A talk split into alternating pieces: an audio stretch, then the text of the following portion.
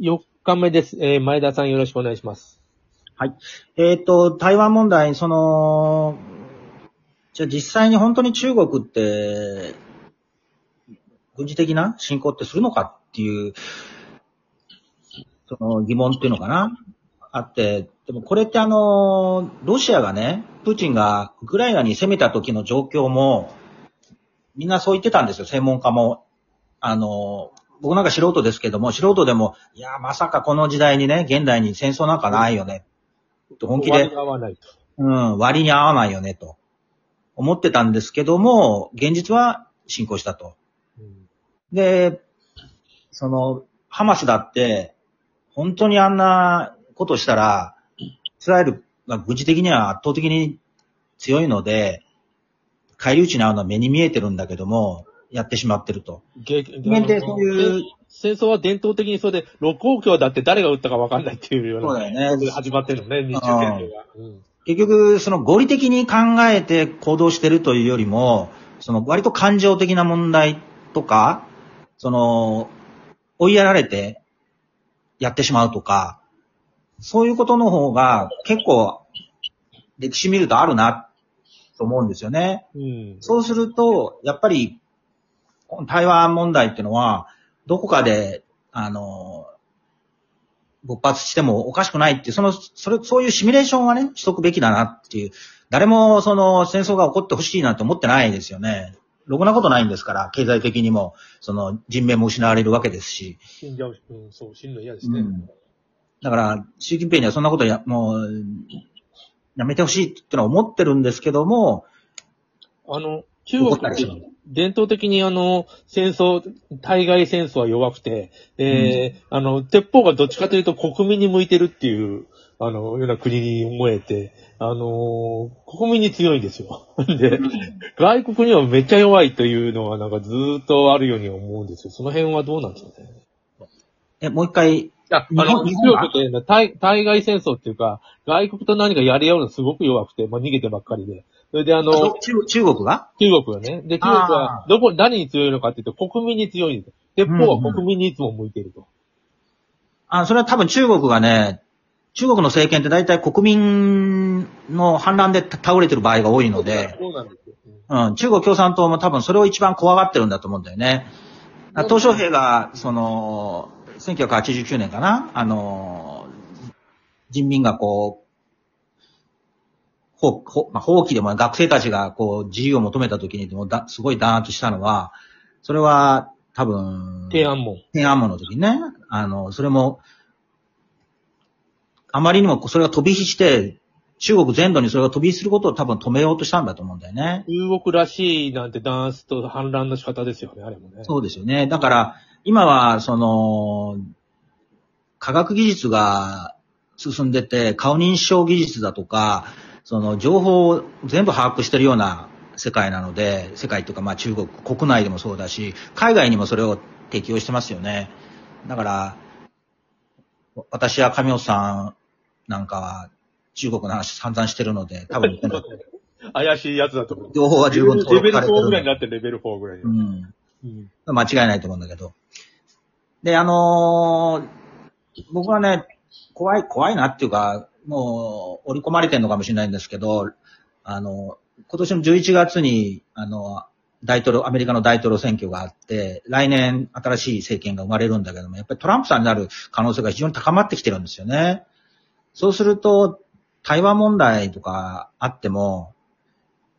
アメリカがかからない可能性があるんだよね。ビジネスとしてペイしないっていう、そんな考え方をします。うん習近平は今のウクライナの状況を見てるので、その、まあ、どう判断するのか、それはわから、習近平しかわからないんだけども、でも、結局、台湾が戦って、後方から、アメリカが、ある、ある意味その武器を供与する、ウクライナ状態になる可能性があるんだよね。あの、島ってでも、なんていうかな、軍事的に僕は専門家ではないけど、あの、た、戦いづらいよね。あの、戦いづらいと思う。うんその、占領す戦る車戦車で、あの、占領するっていうわけにいかないんだけど、うんただ、ミミサイルは撃ち込めるよね。ミサイルでは占領できないんですよね。あせ最終的にはね、でも、す相当数持ってるからね。うん。だから、そうするとまあ、日本の、その、沖まあ、尖閣もね、間違いなく来るだろうけども、うん沖縄に米軍基地があるので、その、中国は必ずこの範疇に入れてくる。まあね、どの段階で来るかわからないんだけども、初期の段階なのか、あの、む向こうから見たら沖縄に、あの、米軍がいるっていうのは、なんか、あの、王様を金で抑えられてるみたいな感じに見えいや、それはそうでしょる。ねう。だから聞き、づらいですね。うん。だから、トランプになると、その、在韓米軍も、在日米軍も縮小の方向って言われてんだよね。うん。いや、戦争の形態がドローンとかに変わってきてるから、別に人がいっぱいいなくていいっていう。まあまあ、それもあるだろうけどね。飛び道具の方が大事なんだと思うけども、でもそうなると、その中国なんかにしたら、付ける隙を与えるっていうか、かとはいえ、に日本の自衛隊もね、25万人ぐらいですか？非常に少ない状況なので、この間、の、何百万人いるわけだから。元、元、えっ、と、航空自衛官のシュネさん、えっとうん話したんですけども、やっぱり可視感って言いますか、あの、普通の、あの、兵隊になる人がもう全然いないと。うん。やっぱり、なりたくないんですよね、みんなね、あれね。そうだよね。こんなちょっと、な、な臭いからね。兵隊いないのに指揮官ばっかりっていう状態なの。うん。うん。それでどうするのかと。まあ、日本がどうするのかということが本当突きつけられる24年、今年来年ね今。年と来年、それが突きつけられてるはいるんだけども、まあ、リュウさんがおっしゃるように、その政治家の中にね、その、中国とのパイプがあるような人がもうだんだんいなくなってきてるんだよね。で、国力から言っても中国は上だし、向こうは、あの、日本が兆候に来たぐらいにしか持ってない可能性があるよね。今、今時兆候だけど。うんまあ、今時の情報だけどさ。あの、だって習近平は合わないよね。二階さんが言っても、誰が言っても合わなくて、その下っ端の人が合うんだよね。もう皇帝気分だと思うんだよ、習近平って。うん、今そうでしょうね。あれ、うん人気の伸びちゃってるんですよね。違ったっけ、まあ、ね、伸びてるもんだよ。まあ、永久にやろうとしてるよ、あの人は。もう、あの、それ、それはもう肯定だよね、そうなってくると。うん。いやプープーチンも習近平も、あの、生涯、生涯、あの、皇帝として君臨しようとしてるんだろうけど。あの二人はっていうか、えー共産権って似てますよね。なんか、似てるよねここが、なんていうの、ちゃんと施行されてないというか、うんこんだけ決まってんのに、もう、延長延長ができてしまう。変なことだと思う。こういう状態で、その、まあ、ある意味そのパワーバランスのかなあの、均衡してる状態がしばらく続くっていうのは、まあ、ある意味いいことなのかもしれないですけどね。あの、逆にこう、冷戦が、こう、不当になっちゃうと、本当に、第三次世界大戦みたいになりかねないので、今僕と前田さん、リュウさんと話してて、一度もうちの師匠の 話が出てこないんですけど、えーど、ど、どう考えて何がしたいんでしょうかね？どうですか？リュウさん岸岸田首相のそうポジションも、ちょっと支持率もね、20%割ってるので、なんか、あの、岸田さんが力があるとは思えないんですけどね。特にコメントないんですか？いや、もう岸田さんはね、正直言って、最後のね、まあ、消去法でね、まあ、なられた言うけども、非常に運のいい人でね、あの人は。だから外国語言いますか、あの、外務大臣の時に、非常に穏やかないい外務大臣だなっていうのは聞いたことがありますね。だからそれは世界的にね、あるいは日本の人代の中で、政治家の中でね、あの、岸田さんは運のいい人だなという見解ですね。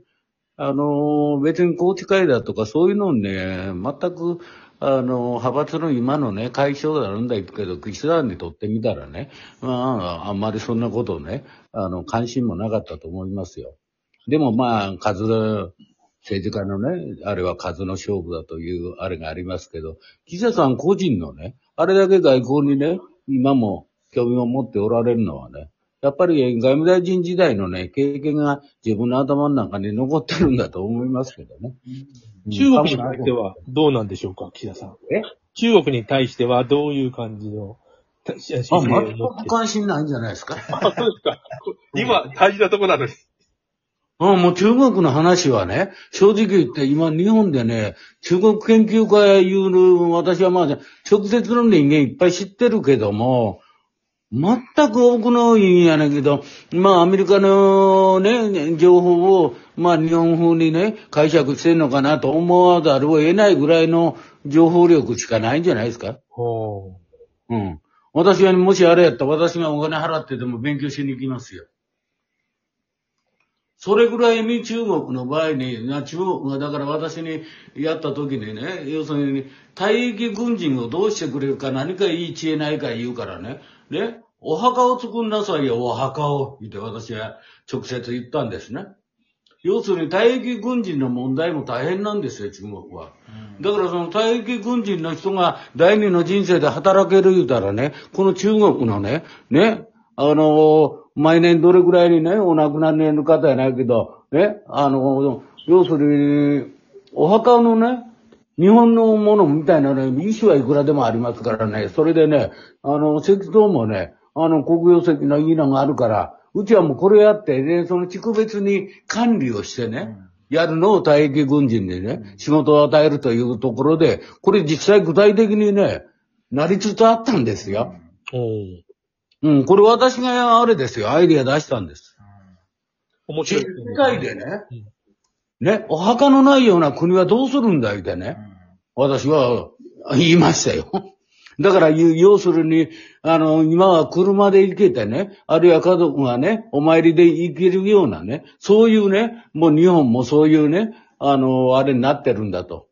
いう形でね、たま霊園のようなね、形いいじゃないと言ったの。それがないとね、正直で人間のね、楽しんでます。